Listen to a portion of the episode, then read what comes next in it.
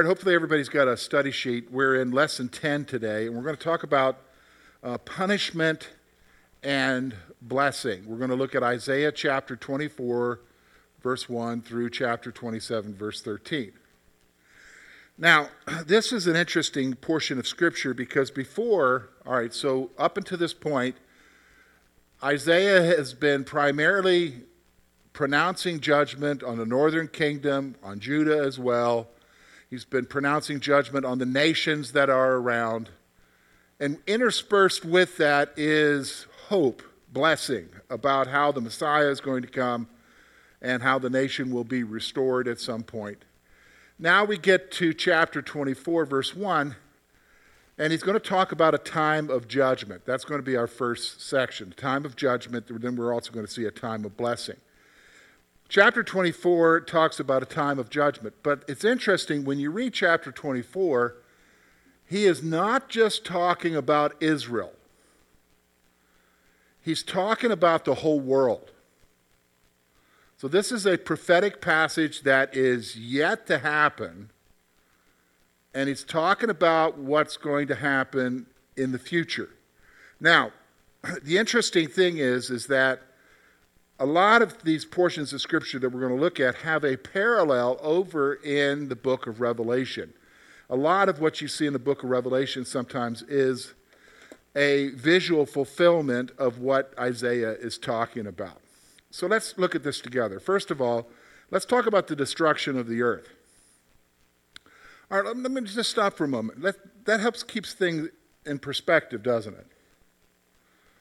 The Bible tells us that one day it's all going to be gone. All right? It's all going to be gone. You know, and the stuff that we strive for, we work for, the betterment that we need to do, we kind of need to hold on to it, what, loosely, right? Because one day it's all going to be gone.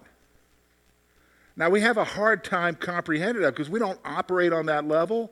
But the scripture brings us to that point of helping us to see that. And here's what we're going to see first The Lord will lay waste to the whole earth as every level of society is affected. Now, when you look at what he is saying here, uh, if you look at verse 2, if you have your Bibles, Isaiah chapter 24, verse 2, it's, it's, it gives an analogy here. So, and so it shall be as with the people, so with the priest. As with the servant, so with the master. As with the maid, so with her mistress. As with the buyer, so with the seller. As with the lender, so with the borrower. As with the creditor, so with the debtor. And the land will be utterly empty and utterly plundered, for the Lord has spoken this word. So he's basically contrasting everyone there is and saying it's going to affect everybody. And, and, that's a pretty serious judgment because sometimes, like for instance, in the book of Proverbs, it'll talk about how the rich find themselves secure against calamity because they have funds to weather it. They can't avoid it, but they can weather it. Whereas the poor, they're wiped out by calamity. Here it's saying there's a calamity coming, a judgment that's coming that's going to affect everyone, period, whether you're rich or poor, powerful or not. Do you, do you understand what I'm saying? It's going to affect you. And because the people will not live as they should, the whole earth will be destroyed. It's because people don't live as they should. The, the world's going to be destroyed. Now, let me just stop for a moment so that we understand. Now, here's what we like to do, and I was thinking about this yesterday. All right, let me ask you a question. Do you think we categorize sin as some sins are worse than others? Do we do that as humans? Okay? Now, I'm not going to ask you what you think the worst ones are, because we'd be arguing all day long, but we do tend to categorize sin. And we have, and, and, and you know, in, in background, and in my church background, drinking was a really bad one. Gossip was one we tolerated. Did you understand what I'm saying? And so if you said to somebody, which is worse, drinking was always the bad one. But Gossip, well, I remember one pastor told me about a lady I had at my church. He had her years before, and he said that was just her character flaw. That's an excuse for her sin. Now, the problem is, that, let's be honest with you, in God's eyes, is there categories of sin? Now, I know that uh, there is a section of Christianity that believes in venial sins and mortal sins, but that's church tradition, not uh, from the scripture. From the scripture, does God categorize sin? Yes, all sin is sin. Whether it's lying, to gossiping, to killing, to sexual immorality. Do, you understand what I'm saying? It's all sin is sin with God. And so God is saying here, the people don't live as they should. Okay? They don't live as they should. They just keep sinning. And so God is going to bring judgment upon the whole earth. He's going to destroy everyone. Now, do you, have, do you think we have a tendency to think that's not fair? Do you think, you know, if you talk to most people today, you would say it's not fair. You know, why do I get punished because I have a little white lie problem versus the axe murderer? Do you know what I'm saying? The axe murderer deserves more punishment than me. Don't we, don't we operate on, quote, some level of fairness in our society, right? We try to operate on that. It's not necessarily so, but, but God doesn't see it that way. All sin is an affront, and all sin is worthy of death. In fact, Paul says, Romans, the wages of sin is what? Death, okay? The wages of sin is death. So, because people will not live as they should, the whole earth will be destroyed. Now, that's a pretty sobering point. It should sober us. Why, George? Well, before you were saved, what was your condition? What would you, what, sinner? And, and, and because of that, what were we facing? Yeah, death. And God in His grace reached out and touched us, and we were what? Saved.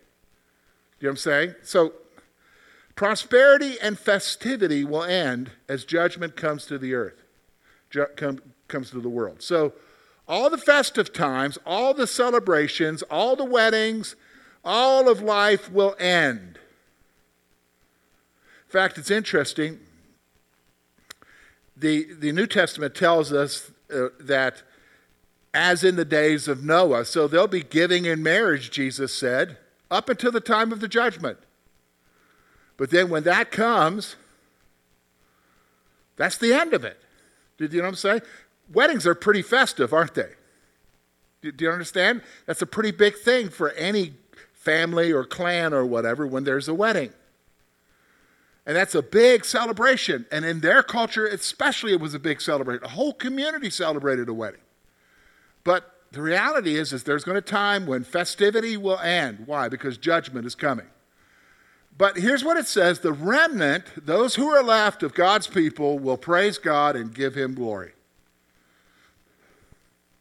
They'll praise God and give him glory. Why do you think they're going to praise God? Because we just talked about some heavy stuff here, right? We just talked about judgment and everything being burned up and everything being destroyed. Why would God's people then give the remnant who are left, why would they give God the glory and praise Him? What do you think it is?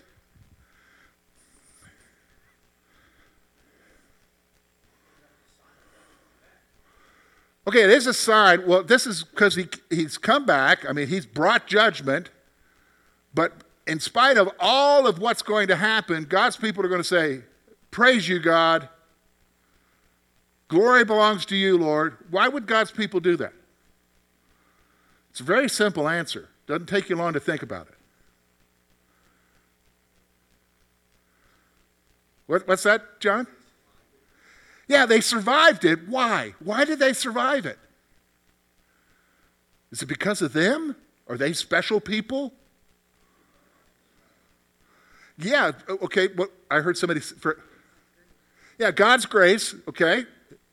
And you said God helped them survive it. Why did God help them survive it? Because they what? Yeah, they, they turned to him. Do you understand? They're his children.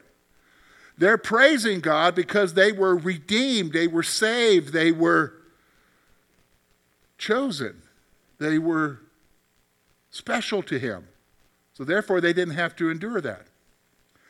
You know, I heard, I've been, I've read a few things, and I, I keep reading, hearing this statement.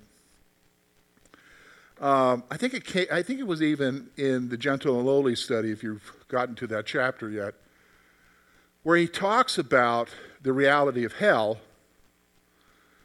And he says this for God's children, the worst hell will ever be is here. Because when you go to be with Him, it's perfect love. For the unsaved, the best they'll ever have is here. Because when they go to hell, that's the worst. Did you understand what I'm saying? And, and that really puts everything in perspective, you know, because we endure here, don't we?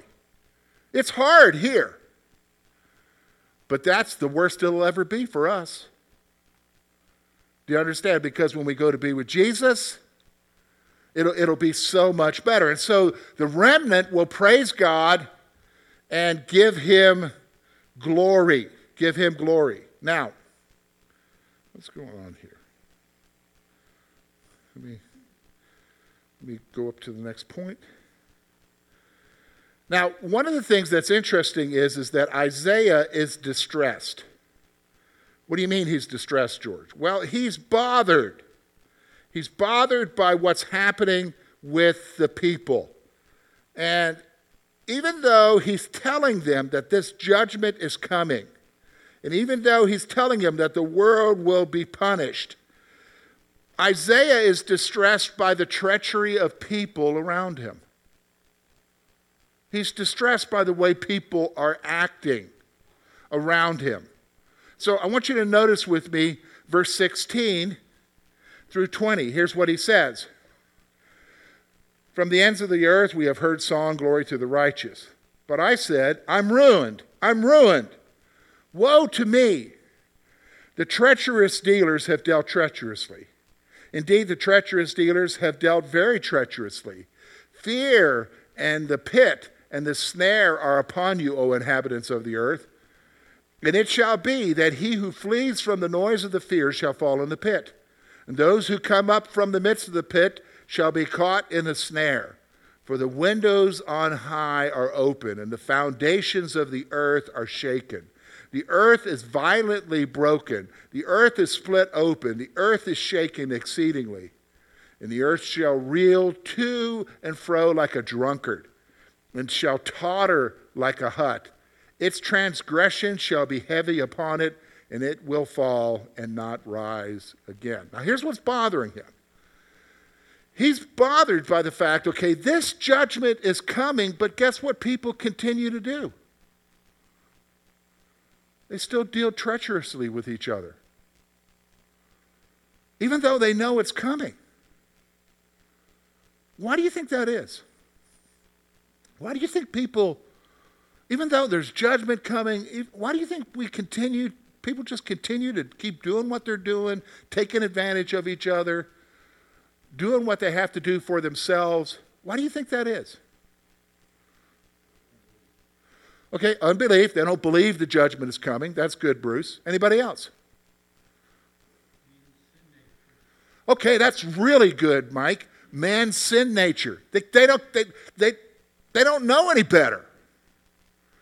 Do you, know, do you know what I'm saying? They don't know any better because they'll just do whatever, you know?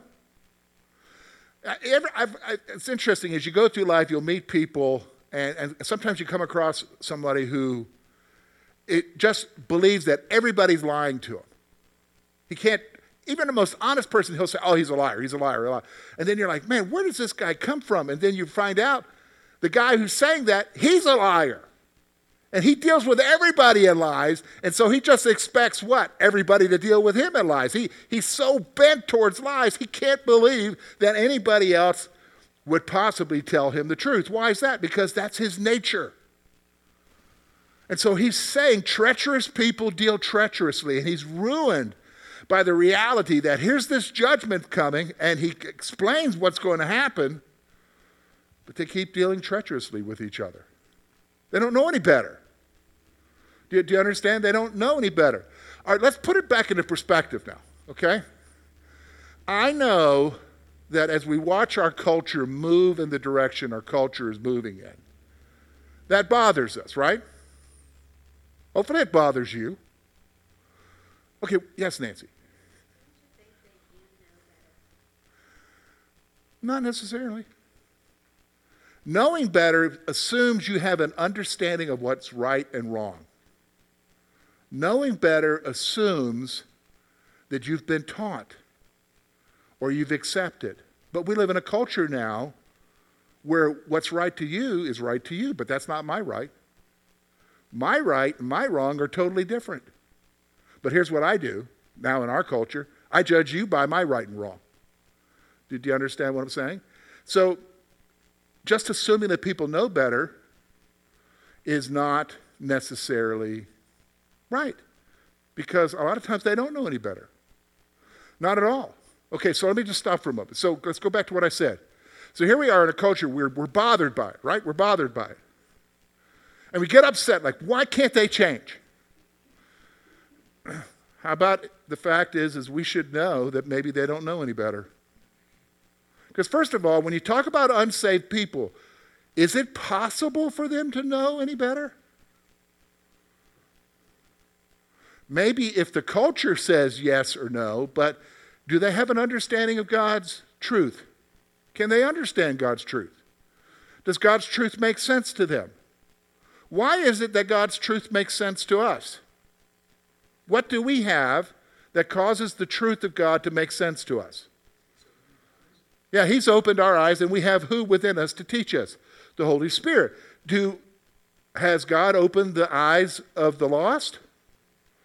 Does, do they have the Spirit of God within them to guide them and convict them and tell them what's right and wrong? No. So then our response shouldn't be, you need to do what's right. Well, first of all, they don't have the capacity to do what's right. So what do we do? You can be frustrated. Nothing's going to change with your frustration. But you can what? God, open their eyes. Pray.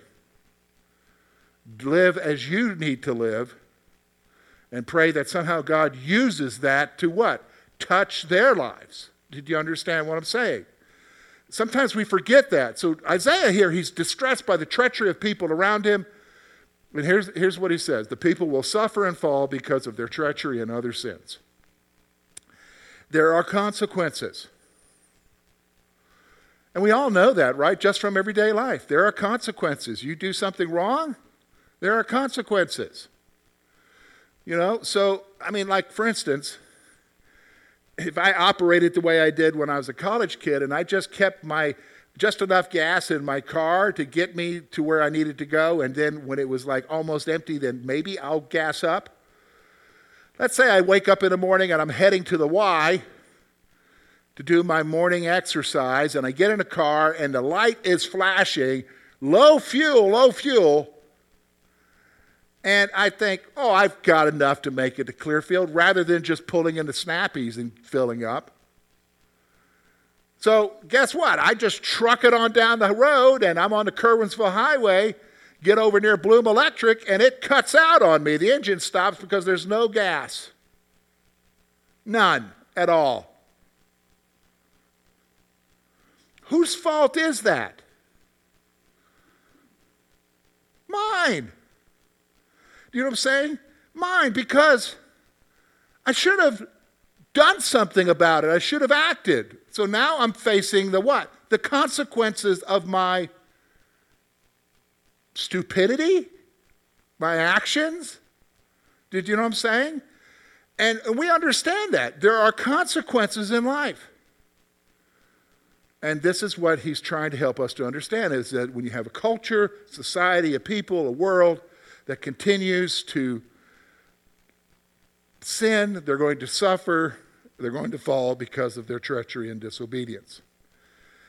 now, here is one that I think is very interesting that I think we need to realize, and that is this in that final judgment, Verses 21 to 23 make it very clear that God will gather the rulers of the world and the spiritual powers to punish them. Punish them. That's everybody. All the rulers of the world will be gathered together and be punished. Period. Every nation. Now, that might not sit well with us, but that's reality. Why do you say that's reality, George? Well, because I'm going to point something out to you. the world is divided into two groups of people nations, the concept of nations, that is not in the Old Testament. Those are boundaries, those are borders. That's something more modern. In the Bible, when it talks about nations, it talks about ethnicities, okay? People groups, okay? Like the Irish and the Celts, the, the, and so forth, the Scots, and the people Welsh from Wales, and, and the Germans. Do you understand what I'm saying? And the French people, and the Italian, and so forth, and the, the Czechs and the Slovaks the Russians and the Ukrainians, and you go on down throughout the world. They're all people groups. Now, we have boundaries that we formed in modern era. Now, here's the thing when it talks about the nations, the rulers of the nations will be judged. The fact is, the world, the, the scripture divides them into two groups. Here's the group God's people and everybody else. God's people, everybody else. Who's God's people? Israel and Gentiles who have what? been saved, and now share in what? The promises of God's people. We're a part of God's people.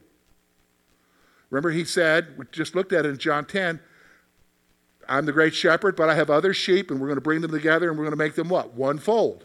Okay? Then there's everyone else. Period.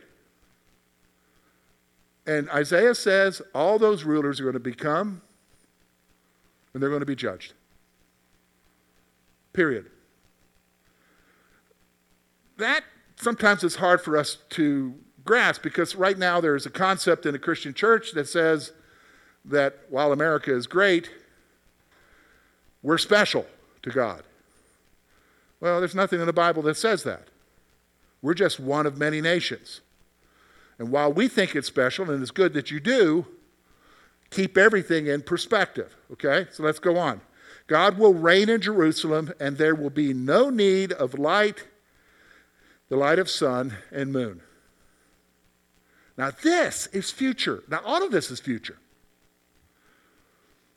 But in the future, God's going to dwell in Jerusalem, and there's not going to be any light. Now, let me tell you where you can find that. This is Isaiah who says this. But if you go to your Bibles to Revelation chapter 21, Listen to what verse 22 says. I saw no temple in it, for the Lord God Almighty and the Lamb are its temple. And listen to verse 23. The city has no need of sun or moon to shine in it, for the glory of God illuminated it. The Lamb is its light. When will that take place? Eternity. Do you understand? When the nations are judged, we go into eternity the, there won't be any need for the sun or the moon because the God Himself will dwell with us. And it's awesome. I think it's interesting. If you read Revelation, it's very clear that we'll see God's face. Wow. Now, do you guys remember from the Old Testament? It says, no one can see God's face and what? Live. Why is that? Why do you think that is? Why can nobody see God's face and live?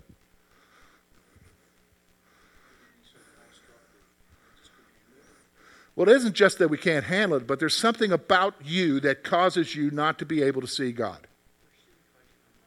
Yes, your sin. You, you inhabit sinful flesh. But one day when you go to be with the Lord, you're going to lay off this old body and you're going to get a new body. Isn't that going to be awesome? Now, I don't know what that new body is going to look like. It's going to be a whole lot better than this body, okay? And but the reality is at that point I can see God because I will be perfect. Right now I'm not perfect. Do you, do you understand what I'm saying? Y'all ain't perfect either. Okay? Right now, you're not perfect, and we're sinful, right? You, you sinned today without even knowing you sinned. Do, do you understand what I'm saying? You sinned today without even knowing you sinned.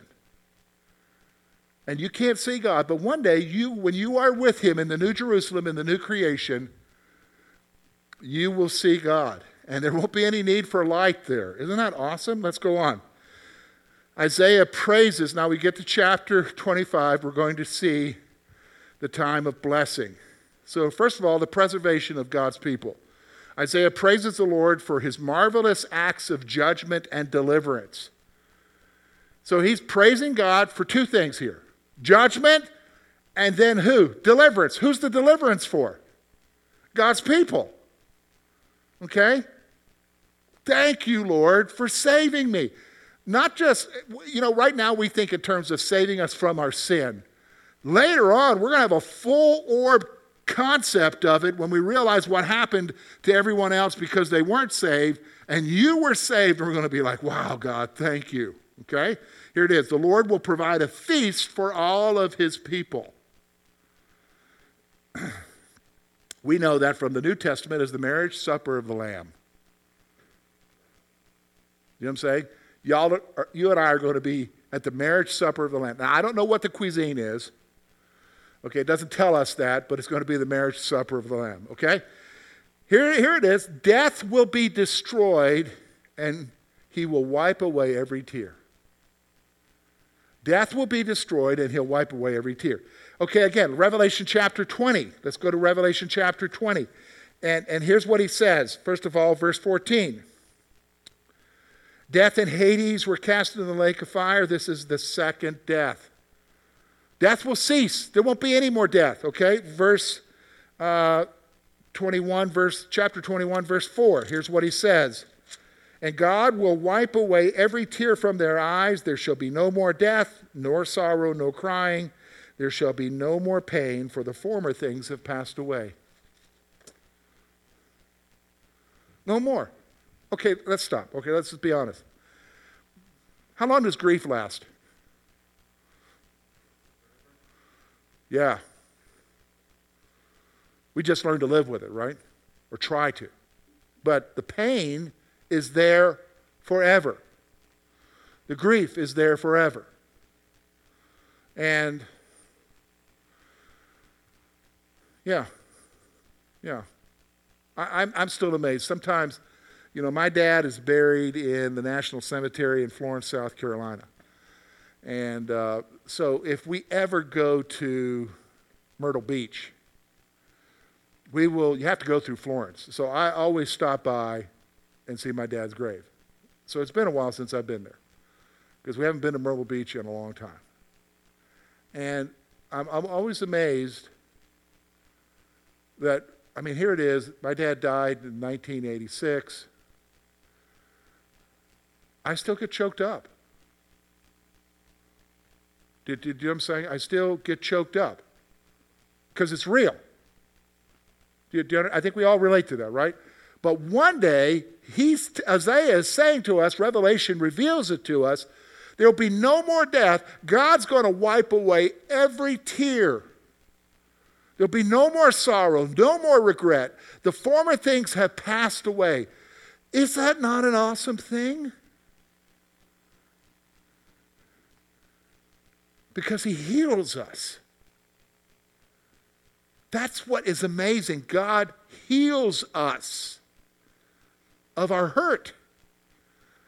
And, and, and, and that just blows my mind. That makes me so want to, you know, I, I enjoy living here, but I, there are days when I'm like, God, I can't wait for the battle to be over, the struggle to be over, to be with you.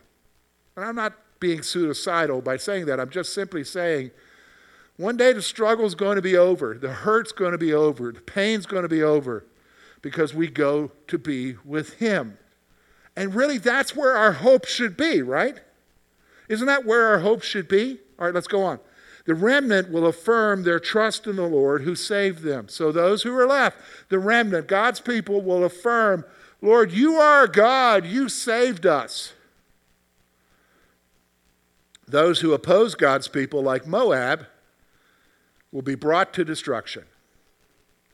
It's interesting when you go to Revelation, he'll say that it that that, that the those who oppose, and it has a big list of how he describes them, will not be in the city. It won't, you won't even be a part of it. Well, why? Because they're in the lake of fire. Okay? They're in the lake of fire. So then the prophet, he shares a song that will be sung. This is the praise of God's people. He shares a song that will be sung in Judah. So he's going to, and I'm not going to sing it for you, but this is the song that he lists there. Okay? And so here's what happened the city will be opened to the righteous remnant that will enjoy peace. So we'll be in the city. Now, I know a lot of you folks like the country. And uh, so, you know, I married a girl from the farm. She wants to be on the farm. She has a hard time living in town, okay? So, all right, so I know that we're, we have those kind of bents, but I'm, I'm going to tell you something. Y'all are going to become city slickers and you're not going to mind it. Do you know what I'm saying? Because you're going to dwell in the new Jerusalem with Jesus, okay? You're going to dwell in the new Jerusalem. So the city will be open and the righteous remnant will enjoy the peace. The Lord will bring down the proud who will be trampled by the poor. You ever, I get like this sometimes. You watch the news and you see people, and you're like, man, that guy is so arrogant. Maybe in the community, that guy is so arrogant. And it's just like, when will he be brought low? And then sometimes you, you never see them brought low, right? There are people who go to their grave arrogant and trampling on others and so forth. But I'm going to tell you something. Isaiah tells us what? They're going to be brought low. They're going to be trampled by who? The poor, who they have oppressed. The prophet conveys the desire of the righteous for the Lord. The prophet here is saying how much God's people want the Lord God. Their desire is for Him, for the justice He brings, for the, for the salvation that He brings to us as well. The wicked will not learn righteousness, but they will be in judgment.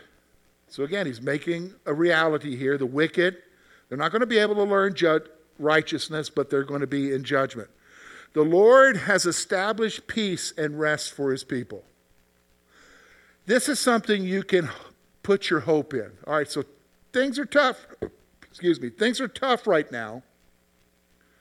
Things are hard. And maybe there is no peace. You can't get sleep at night. You're worried.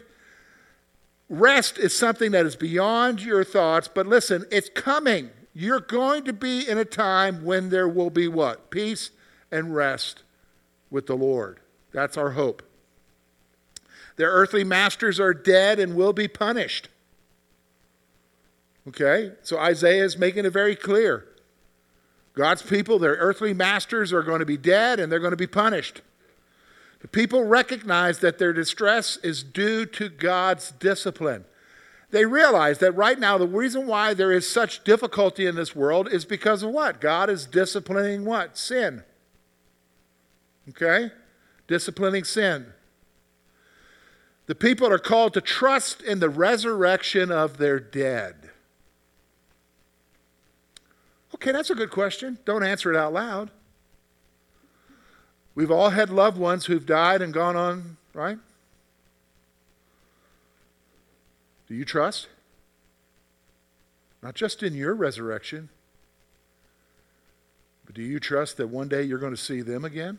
See, this is what he's talking about. The prophet is saying that the people of God are what? They're trusting in the resurrection of their dead. Okay? The resurrection of their dead. And the remnant shall hide themselves during the time of distress. The time of distress is this judgment, and, and the remnant will hide themselves, but they'll be brought up later. The Lord reveals himself to punish the inhabitants of the earth for their sins. Because judgment is coming, but you, you know, the remnant will hide themselves because they know their salvation is with the Lord. And that brings us to the final section here, chapter 27, salvation for Israel and Judah. So he's going to bring it back to the reality of the Jewish people. So here it is The Lord, with a great sword, the Lord will destroy the great serpent Leviathan. Okay, who's the great serpent Leviathan? Is that a big sea monster? Who's the great serpent Leviathan? Anybody got a thought? Satan, yes. Okay, so the Lord will destroy the great serpent. In the day of judgment, the vineyard, which is Israel, will be fruitful. Okay? In the day of judgment. Now, here's the interesting thing. Throughout the scripture, especially when you get into the New Testament, it makes it very clear for fruit to happen on the vine, it needs to be what? Pruned. And with the pruning, it bears much fruit. And so it's saying here that Israel, in the day of judgment, will go through that pruning of that experience of seeing the judgment of the world, but they'll be fruitful. Fruitful. The vineyard will be so fruitful that it will fill the earth. Okay? A picture of the blessing of time of blessing that's coming. The Lord will judge the way of the righteous. Now, when it says that, let me explain to you we are not talking about heaven or hell judgment. That's for the lost. But when it talks about judging the righteous, what is that? That's judging you for the rewards that you will get based upon what you did here with your lives for God. You understand? Now, let me just stop for a moment because here's, you know, I, I, I, guess I'm old enough now to remember preachers trying to get you to do ministry in the church and saying you'll get a reward for that. No, no. Rewards for your service is doing what God told you to do. And so, therefore, because you did it for the right reasons, you'll be rewarded. Because God, does He tell us to do things other than just work in a church? Yeah, He might tell you to help your neighbor. He might tell you to help this person or, or, or, or, contribute to that and help that situation or loan some money or whatever. G- doing what God tells you to do, you're obedient, so then later on, you will be rewarded for that. That's the ultimate, not just what you do in the church. Do, do you understand what I'm saying? It's being obedient to God in every area of your life, and guess what? You'll be judged, not deciding whether or not you'll go to heaven or hell, but the reward. Here, here's a cross reference 1 Corinthians chapter 3. He talks about the foundation, and everyone builds on that with what? Gold, precious stone, silver, wood, hay, stubble. And when the judgment comes, gold, precious stone, what happens with that when it's fire? It's purified. What happens to wood, hay, stubble when it goes to the fire? Burned up. And then it says that some will lose everything, but they'll have their salvation. Okay? So that's talking about the judgment. All right, so God will judge the way of the righteous. The sin of Israel will be atoned for. What was the sin of Israel right now? Unbelief. In who? The Messiah. And it's going to be atoned for, Isaiah says. However, Jerusalem will be destroyed because of its sin. What do you mean it's going to be destroyed? Well, the old Jerusalem is going to be done away with, and then coming from heaven will come a what? A new Jerusalem. And so you're going to dwell in the new Jerusalem because the old one will be wiped away. In the day of judgment, the Lord will judge from the river Euphrates to the brook Egypt. That's talking about the expanse of his judgment. The Lord will regather his people Israel to worship him in Jerusalem. That's what's going to happen in the future, according to Isaiah.